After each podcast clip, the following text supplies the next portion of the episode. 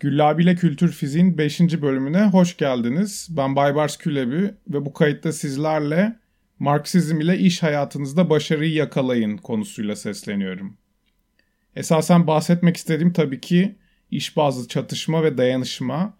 Yani esasen çok bariz bir denklem. İş hayatınızı iyileştirmek için yapabileceğiniz en iyi şeyin haklarınızı aramak olduğu. Marksist kavramların aslında gündelik hayatımıza pratik olarak uygulanabileceğini anlatmaya çalıştığım bu Periskop canlı yayınında atıfta bulunduğum bazı istatistikler ve görseller var. Bu ayrıntılara web sitem güllabi.github.io'dan ulaşabilirsiniz. Şimdi biraz konuya girmek gerekirse dediğim gibi bugün bahsedeceğim şeyler temel Marksizm kavramları ve bunun aslında pratikte bize ne faydası var? E bundan bahsetmek istememin de sebebi aslında çok çok pratik bir nedenden dolayı şu an yaşanan Covid kriziyle bağlantılı. Yani Covid krizi nedeniyle yaşanan işten çıkarmalar, işten çıkarmalar dışında ücretli ve ücretsiz izinle iş dışında bırak bırakılması çalışanların bu nedenden dolayı tekrar iş ortamındaki iş bazlı çatışmanın ve iş bazlı, çalışma bazlı dayanışmanın neden önemli olduğundan bahsedeceğim ve bu hakikaten yararlanabileceğimiz bu kavramlar arasında pratik şeyler var mı? Bunlardan bahsetmeye çalışacağım.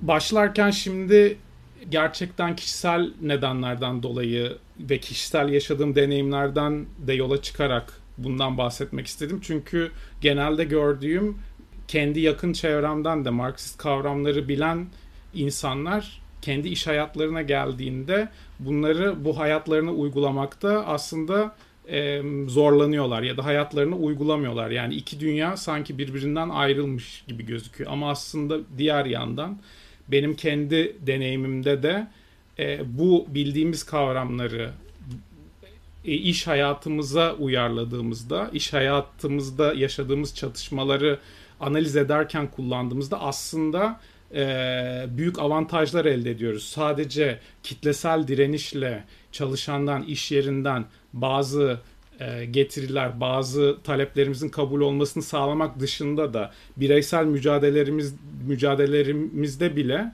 bazı sorunları çözümlemekte bu kavramların faydası olabiliyor. O yüzden biraz çıkış noktam şu. Ken Soylu, ofis çalışanı, profilli, kendi profilime de benzer olan insanları düşünerek biraz da Twitter e, üzerinden e, erişebildiğim kitleleri düşünerek bu tarz işlerimizde hala Marksizmin temel kavramları geçerli mi ve işimize yarayabilir mi?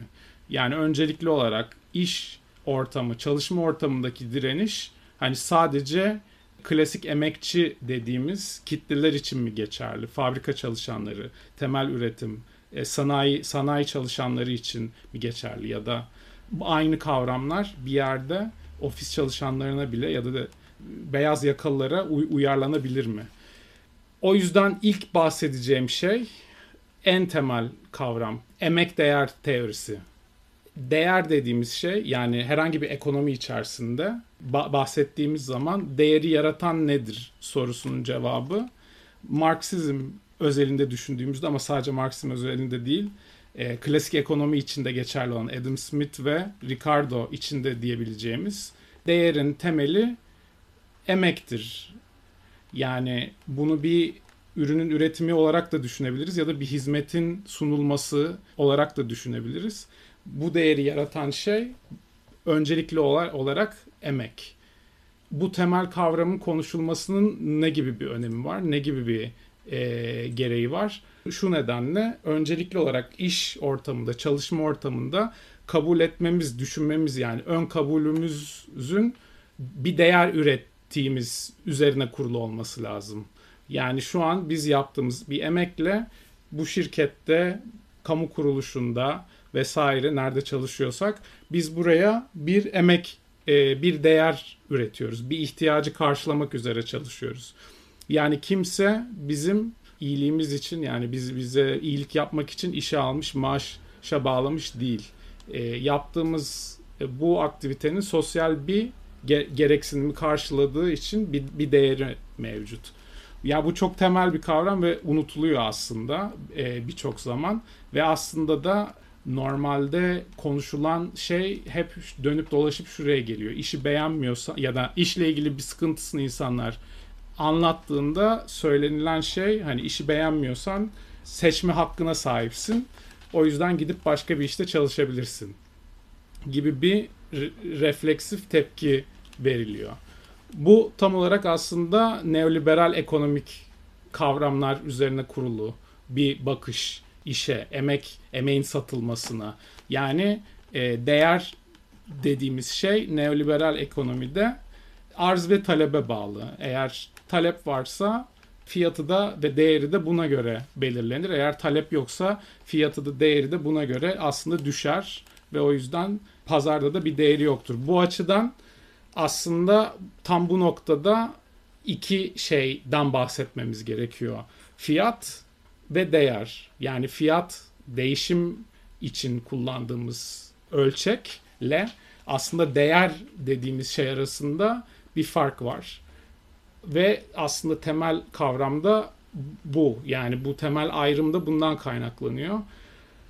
Yaptığımız şey çok değerli olabilir. Yani yaptığımız şey çok değerli aslında.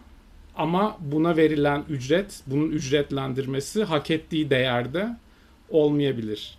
E, konuşmanın ileriki kısmında aslında tam da bundan bahsedeceğim.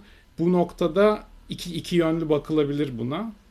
Demagog sağcıların iddiası, emek değer teorisini eleştiren demagog sağcıların iddiası, emekin değeri sağlamasının sanki metafiziksel bir nedeni olduğu üzerine kurulu. Yani şöyle bir argüman var. E, referans da vermem gerekirse Ben Shapiro. E, YouTube sağ demo, demagogu. E, solculara sorarsanız herhangi bir insan bir iş yapıyorsa onun bir değeri vardır. O işin o insanın maaş alması gerekiyordur. Mesela ben gitsem sabah akşam çamuru kassam bana insanların maaş vermesi gerekir. Böyle saçmalık mı olur? Tam olarak da klasik ekonominin argümanı bu değil.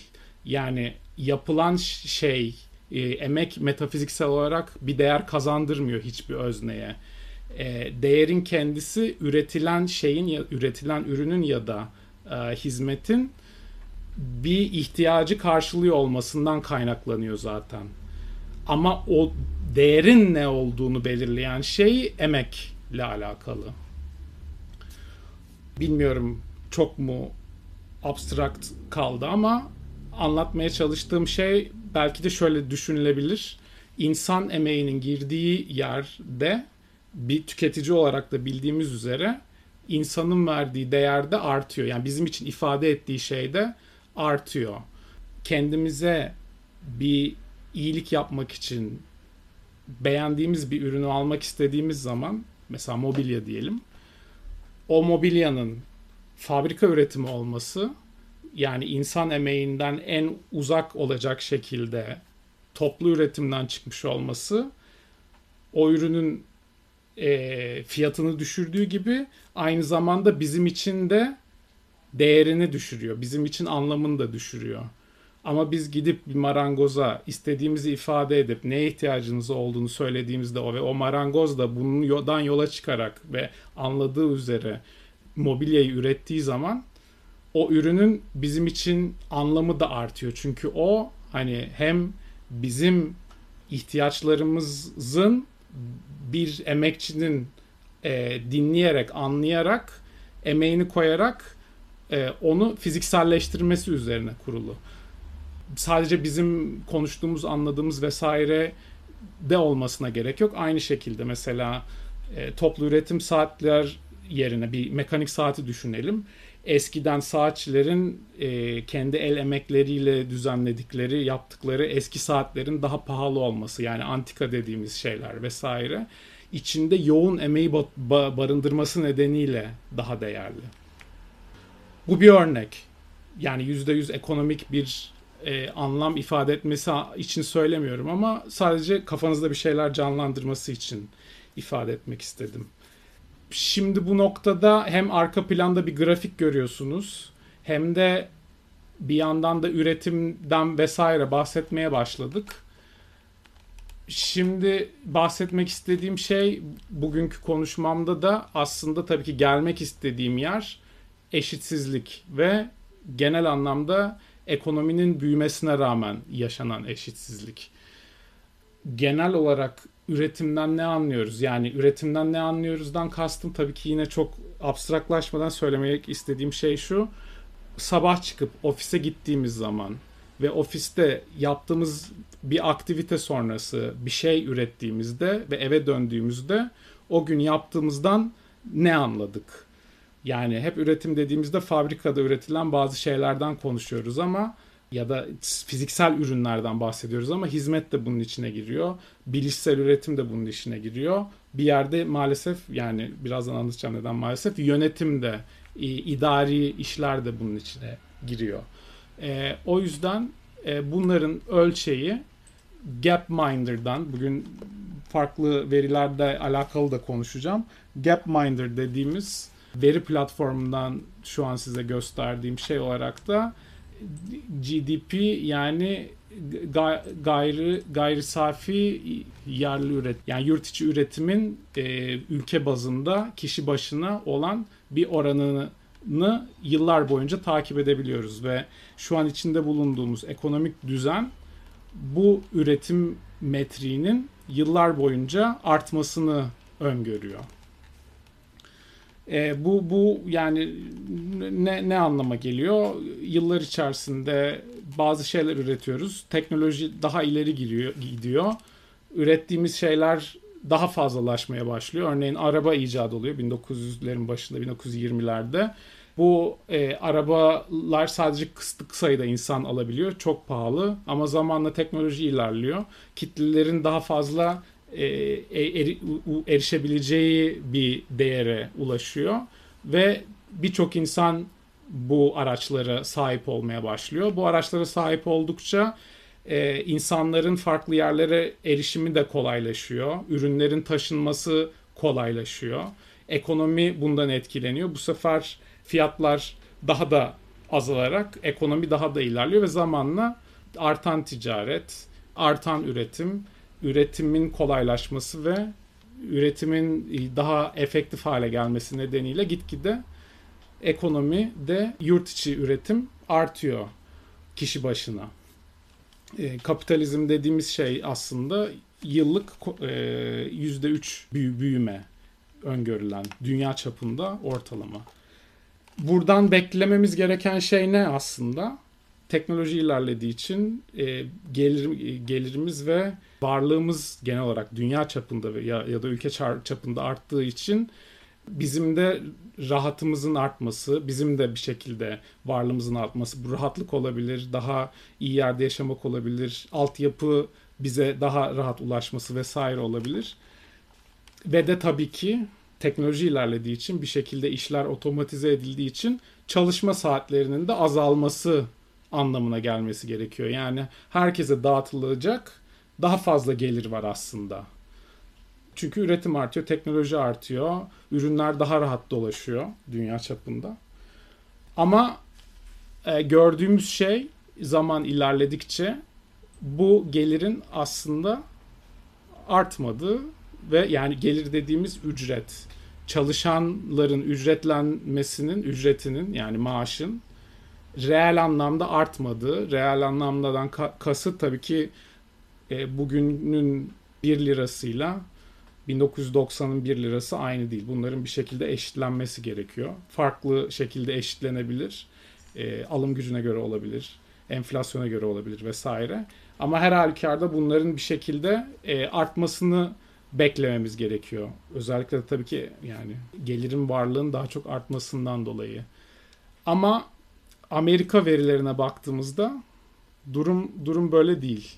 Amerika verilerinden bahsetmemin sebebi özellikle size bahsetmek istediğim yani Türkiye üzerinden bahsedebilir miyim dedim ama Türkiye ile ilgili veriler hem zamansal olarak yeterince geriye gitmediği için tabii ki bu veriden bahsetmiyorum. Başka verilerden bahsediyorum.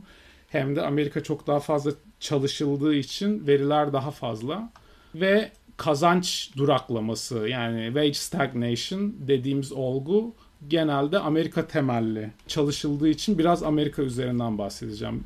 Burada gördüğünüz grafik biraz önce gördüğünüz grafik burada Gayri safi yurt içi hasıla yine aynı şekilde yıllar içerisinde yükseliyor.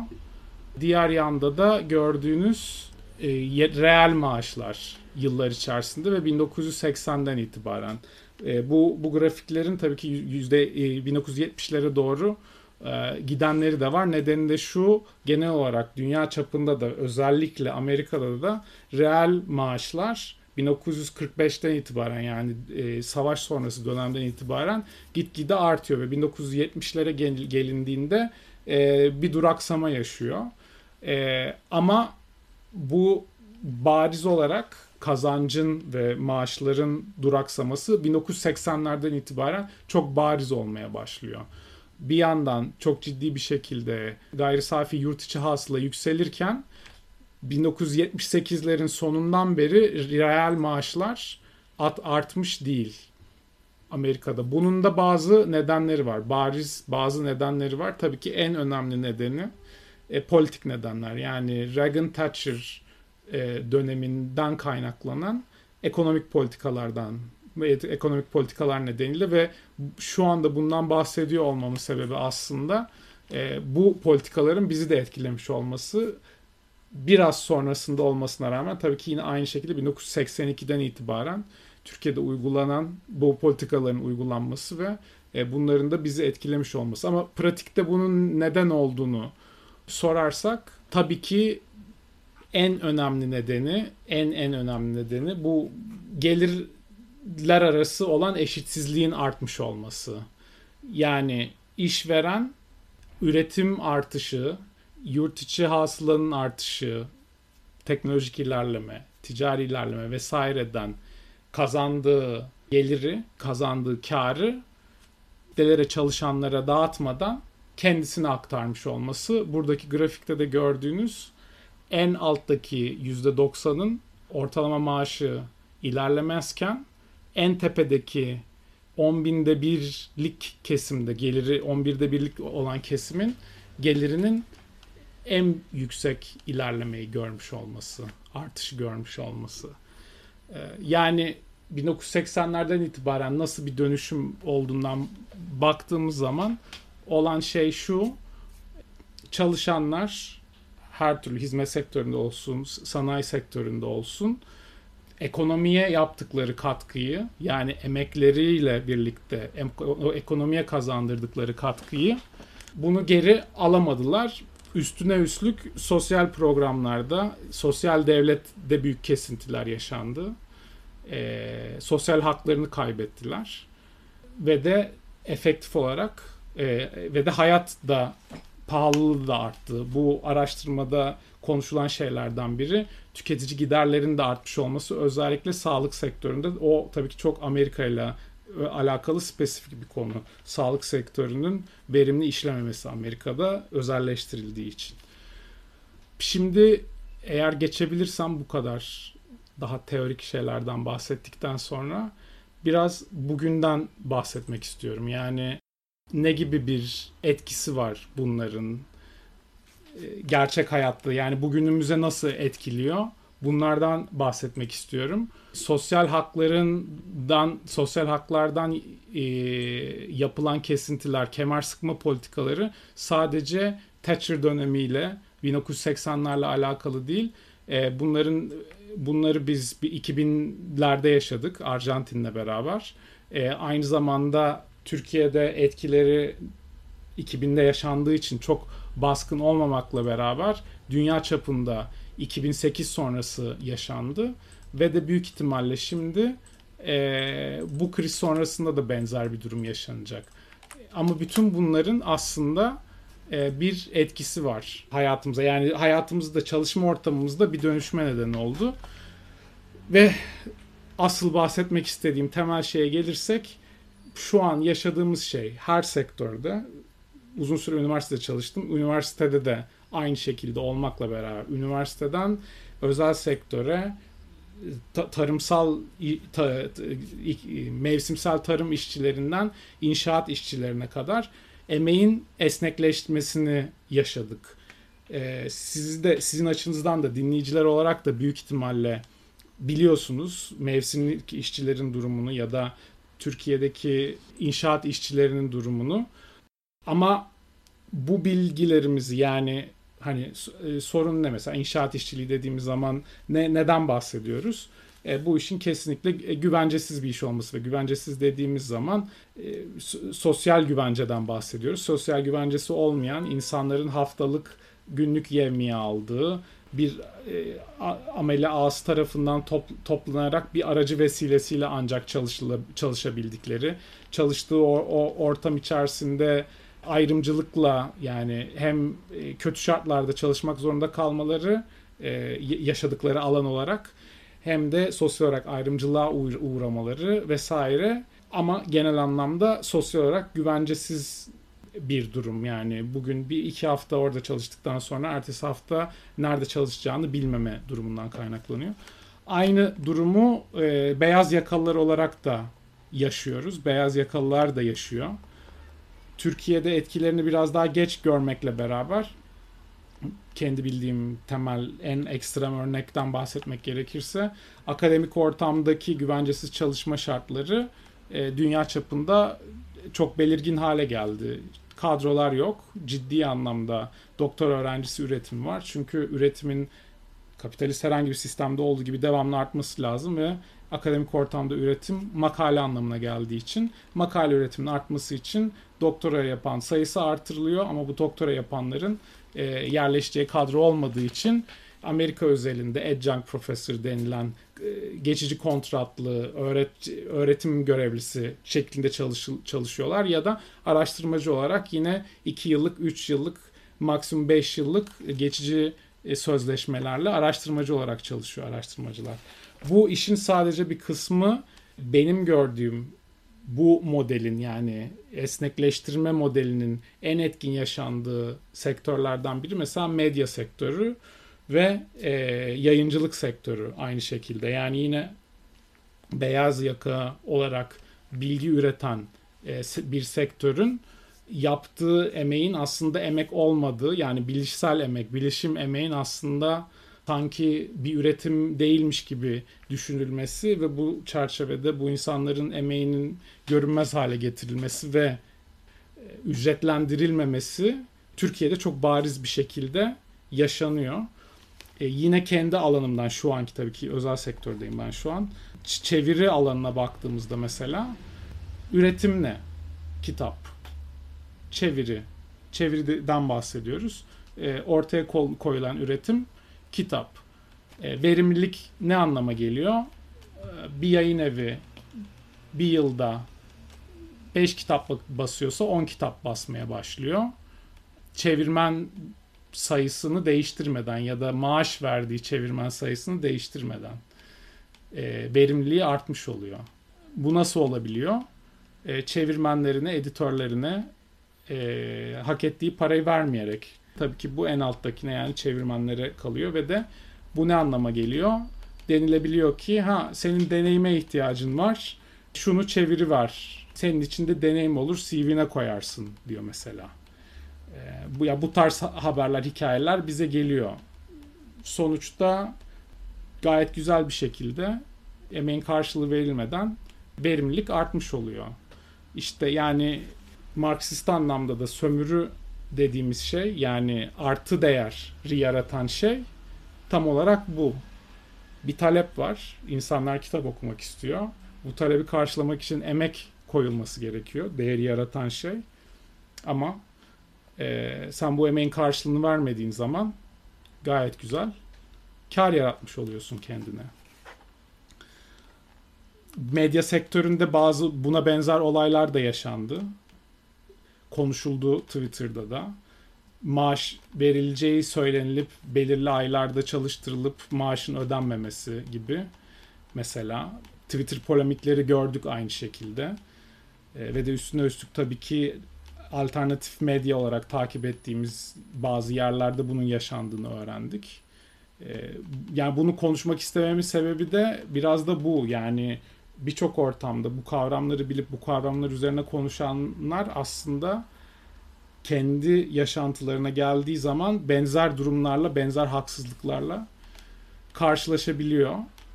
E, ve bu da aslında şaşırtıyor beni bir yerde. E, bu nedenle bundan bahsetmek istedim. E, burada da önemli olan şey bir emeği değersizleştirmemek. Yani bu şu, şu ana kadar konuştuklarımı özetlersem ne çıkıyor ortaya? Bir hakikaten değeri yaratanın emek olduğunu içselleştiriyorum ben bir birey olarak ve diyorum ki ya kardeşim ben bu insanlara değer üretiyorum. Değerimin de hakkını söke söke almam lazım. Yani emeğimin hakkını söke söke almam lazım. Onun için buna katlanmıyor olmamam lazım. Yani maaşımı alamıyorsam iki ay boyunca bir şekilde e, sorun çıkarmam lazım ki kendimi bu durumdan kurtarabileyim mesela. Bu bireysel bir adım. İkincisi kitlesel, e, sosyal. Ya ben bugün buna ses çıkarmazsam, hani bu işi ucuza yaparsam, bedavaya yaparsam kendi sektörümdeki diğer insanlara da zarar vermiş oluyorum. Bu kitlesel direniş kısmı. Tabii ki örgütlenme konusu çok ayrı bir konu. Örgütlenmenin zor olması insanları ortak bir amaç için beraber birleştirmek sadece öznel değil nesnel olarak da çünkü herkes aynı yerde çalışmıyor, herkes aynı işverene çalışmıyor, sektörün birlikte olması vesaire sıkıntılı evet ama mantık olarak en azından bunu kabul ettiğimiz zaman ya emeğimin karşılığını almak zorundayım ki yani e, herkes için fiyatlar, ücretler düşmesin. Bu ikinci kısım.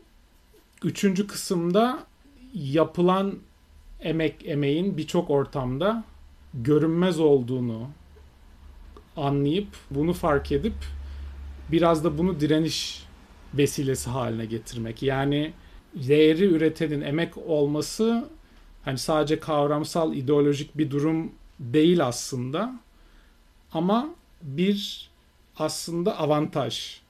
Bir işverenle, iş ortamıyla, patronla, şirketle bir çatışmaya girdiğimiz zaman umarım giriyorsunuzdur. o işe emek harcıyor olmamız o işi yapan olarak o işten en iyi biz anlıyoruz aslında. Yani bu kitabın edisyonunu yapan benim. Sen ara patron yönetici, ara yönetici. Ben gidersem şu şu şu konuda bu bilgiye sahip olan şu şu şu e, çevirmenle ilişkisi olan başka birini bulabilecek misin? Bilmiyorum şimdi çeviri sektöründen konuştuğum için. Herhangi bir ofis içi işi için de bu geçerli aslında. Ya senin X, Y, Z dosyalarının nerede olduğunu ben biliyorum. Finansal planlarının nasıl hesaplandığını, işte Excel'leri nasıl kötü bir şekilde düzenlendirdiği ma- makrolarının, kırılgan makrolarının nasıl işlediğini ben biliyorum. Beni işten atarsan sıkıntıya girecek olan sensin. Birini acil bulup yani ona işi öğretene kadar vakit ve zaman ve para kaybedeceksin. E, o yüzden beni dinlemek zorundasın. Yani emeği değer üreten benim burada. Benim yerime bu %100 hemen anında %100 çalışabilecek şekilde bulamadığın sürece bu işi şey yapman, kotarman zor, sıkıntılı. Senin için sıkıntı olacak. Bu da aslında bir direniş vesilesi. Bunu da unutmamak lazım ve de son olarak işin emeğin gör, görünmezleştirilmesi konusunda da cinsiyetin yerini de unutmamak lazım. Sadece iş ortamında değil yani e, mesela stajyer işinin görünmezleştirilmesi, maaşsız olduğu için değersizleştirilmesi bu bir yana e, maaşlı yevmiyeli işçilere verilen angarya işler, sekreteryal işler, e, reproduktif işlerin e, görünmezleştirilmesi de aslında e, bir nevi bir silah olmalı. Yani bir bunun bilincinde olmalıyız. Biraz önce anlattığım gibi. iki e, bunların bir şekilde bir silah olduğunun farkında olmalıyız. Çünkü bu işlerin yapılması gerekiyor. Görünmez emekten bahsetmişken ev emeğinden de bahsetmek gerekiyor. Yani evin erkeği gidip işte çalışıyorsa 12 saatini günde 10 saatini, 12 saatini, 16 saatini o işte harcayabiliyorsa Bunun nedeni evde birinin o erkeğin işini yeniden üretmesini sağlıyor olmasından kaynaklanıyor. Yani ben gidiyorum, çalışıyorum 12 saat, 16 saat vesaire. Sosyal olarak görev kadına bu erkeğin bakımı, yemek, temizlik, çocuk bakımı, ek işlerin yapılması, evin işlerinin yapılması olarak uygun görüldüğü için o erkek o kadar saat orada çalışabiliyor. Bu da ne demek oluyor? Aslında o erkeğin çalıştığı şirket, e, girişim, ekonomik girişim evdeki kadının emeğinden de yararlanıyor aslında. Onun emeğini de sömürmüş oluyor. Bunun bir örneği görünmez emeğin görünürleştirilmesi için 8 Mart'ta e, kadınlar grev yaptı mesela. Ev emeğinin önemini gösterebilmek için. Bu da yani görünmez emeğin yani ne kadar önemli olduğunu gösteriyor açıkçası. Ve de son olarak belki yani şurada söylemek istediğim şey öznerlik mevzu. Yani örgütlülük dediğimiz şey, çalışanlar olarak beraber hareket etme dediğimiz şeyin zor olması.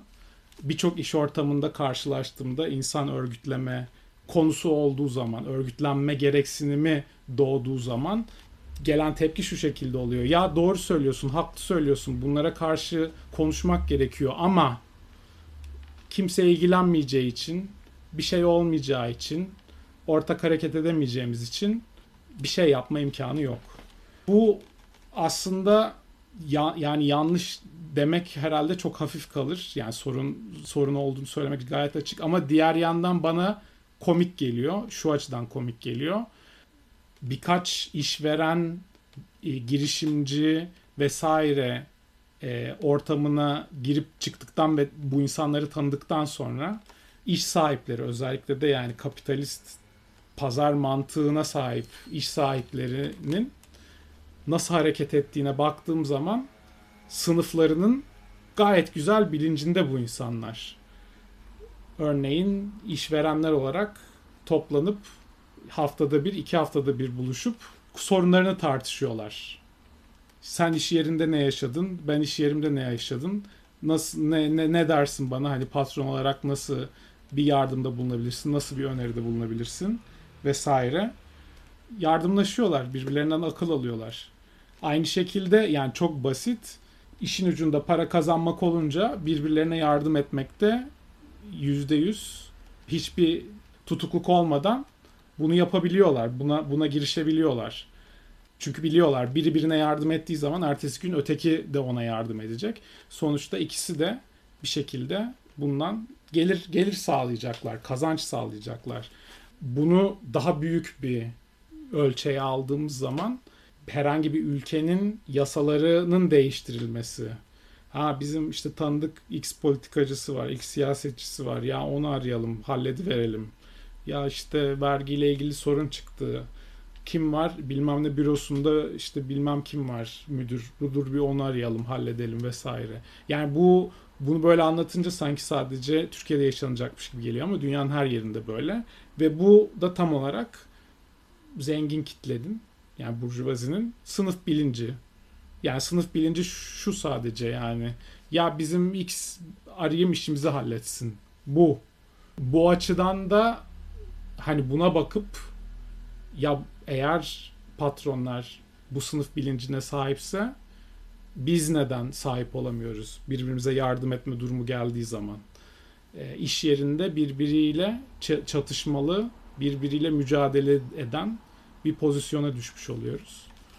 Deyip bunu aslında sorgulayabiliyor olmak lazım. Çünkü her zaman gördüğüm, kendi deneyimimde de gördüğüm emeğini savunan yani yaptığı şeyle alakalı kendi içerisinde tutarlı olan ve bunun herkese faydası olduğunu bilen yardım görüyor. Bir. iki yönetim tarafından da korkuluyor. Yani bu insana karşı bir şey yapılacağı zaman yönetimde iki kez düşünmek durumunda kalıyor. Tabii ki farklı şirketlerde farklı durumlar olabilir. Farklı çalışma koşullarında. Farklı durumlar olabilir ve biliyoruz ki e, so, iş yeri örgütlenmesi söz konusu olduğu zaman tehlike durumu eğer çok büyük gözüküyorsa anında insanlar işten çıkarılıyor. Bu gayet açık. Ee, ama bunun farklı yani bu spektrumun farklı noktaları var. Yani yapılan haksızlığa ses çıkarmak, ses çıkarmamak tam başlayıp iş yeri örgütlenmesi, sendikallaşma ya kadar bunun arasında e, farklı düzeyler mevcut ve her halükarda yani her durumda önemli olan ses çıkarılması. Yani yapılan haksızlığın kabul edilmemesi, yapılan haksızlığın işaret edilmesi, taleplerin yapılması çünkü sonuç olarak en kötü durum kabul edildiği zaman hakikaten çalışanın kaybedeceği hiçbir şey olmuyor. Son bir örnek bunları yıllar önce bir ilkokul arkadaşımla konuşurken üniversite örneğinde ee, üniversitede sosyal güvence mücadelesi içerisindeydim. Böyle söyleyince çok ciddi geliyor kulağa ama yani sigortalı olma, çalışanların sigortalı olması üzerine e, bir yani çatışma yaşıyorduk üniversiteyle. Bu mevzuları anlattığımda ilkokul arkadaşım sonradan inşaat işine girmişti o dönemde. Müteahhit. E, şaşırıp kalmıştı. Nasıl yani? üniversiteli, üniversite mezunları, üniversite çalışanlar sigortasını nasıl yani isteyemiyor?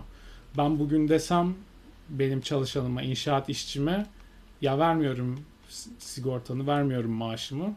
Kazma ile gelir kafama vurur. E, alır parasını, hakkını nasıl oluyor siz isteyemiyorsunuz diye. Tabii ki bariz olarak buradaki fark inşaat işçisinin kaybedecek hiçbir şeyin olmaması o parayı hakkını almamasının e, hayatta kalmasını tehlikeye atıyor olması doğrudan.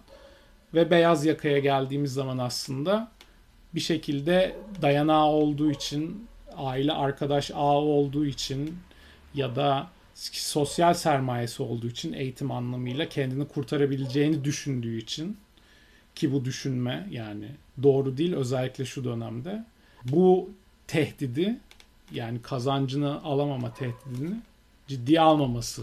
Yani ikisi arasındaki sorun bu. Bu tabii ki öznellikle alakalı.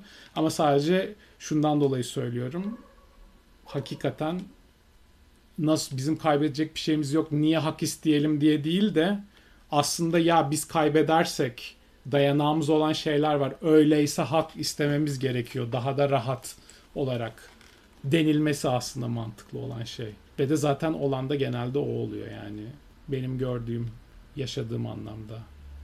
Daha fazla uzatmadan bitiriyorum. Şu an konuşurken arkada gördüğünüz grafik dünyadaki eşitsizlik grafiği, e, ülkeler arasındaki değişen eşitsizliğin grafiği. Eşitsizlikten kasıt nüfusun en zengin %10'u gelirin zenginliğin yüzde kaçına sahip grafiği. E, bu grafiğe baktığımızda bunun her zaman yine kullanılan örnek Amerika Birleşik Devletleri ve bu %10'un sahip olduğu gelir e, %30'lara çıkmış durumda ve zaten her halükarda e, bunun aslında %25'in üstünde olması gayet kötü bir yani büyük bir eşitsizliğe işaret ediyor ki iyi örnek olarak baktığımızda Almanya'nın durumu aslında e, buradaki ülkelerle Almanya'nın durumu NUMF'daki farkı görebiliyorsunuz. Ve tabii ki Türkiye'nin durumu ve Türkiye'de eşitsizliğin ne kadar arttığı ve öteki ülkelerin üstüne çıktığı burada gözüküyor. Söyleyeceğim şu kapanırken ekonomi kötüye gittiği zaman direnişin olmadığı yerde ki doğal nedenlerle yani doğal siyasi nedenlerle direnişin olamayacağı ve olmadığı yerlerde ilk etkilenecek şey ekonomik eşitsizlik ve ilk zarar görecek şey zarar görecek kitleler ekonomik sıkıntı yaşayan gelirin en az kısmına sahip olan kitleler ve hiçbir zaman için bunun sosyal sermaye sahip olan kitleler beyaz yaka olmak için eğitim görmüş kitleleri etkilemeyeceğini hiçbir zaman için düşünmeyin.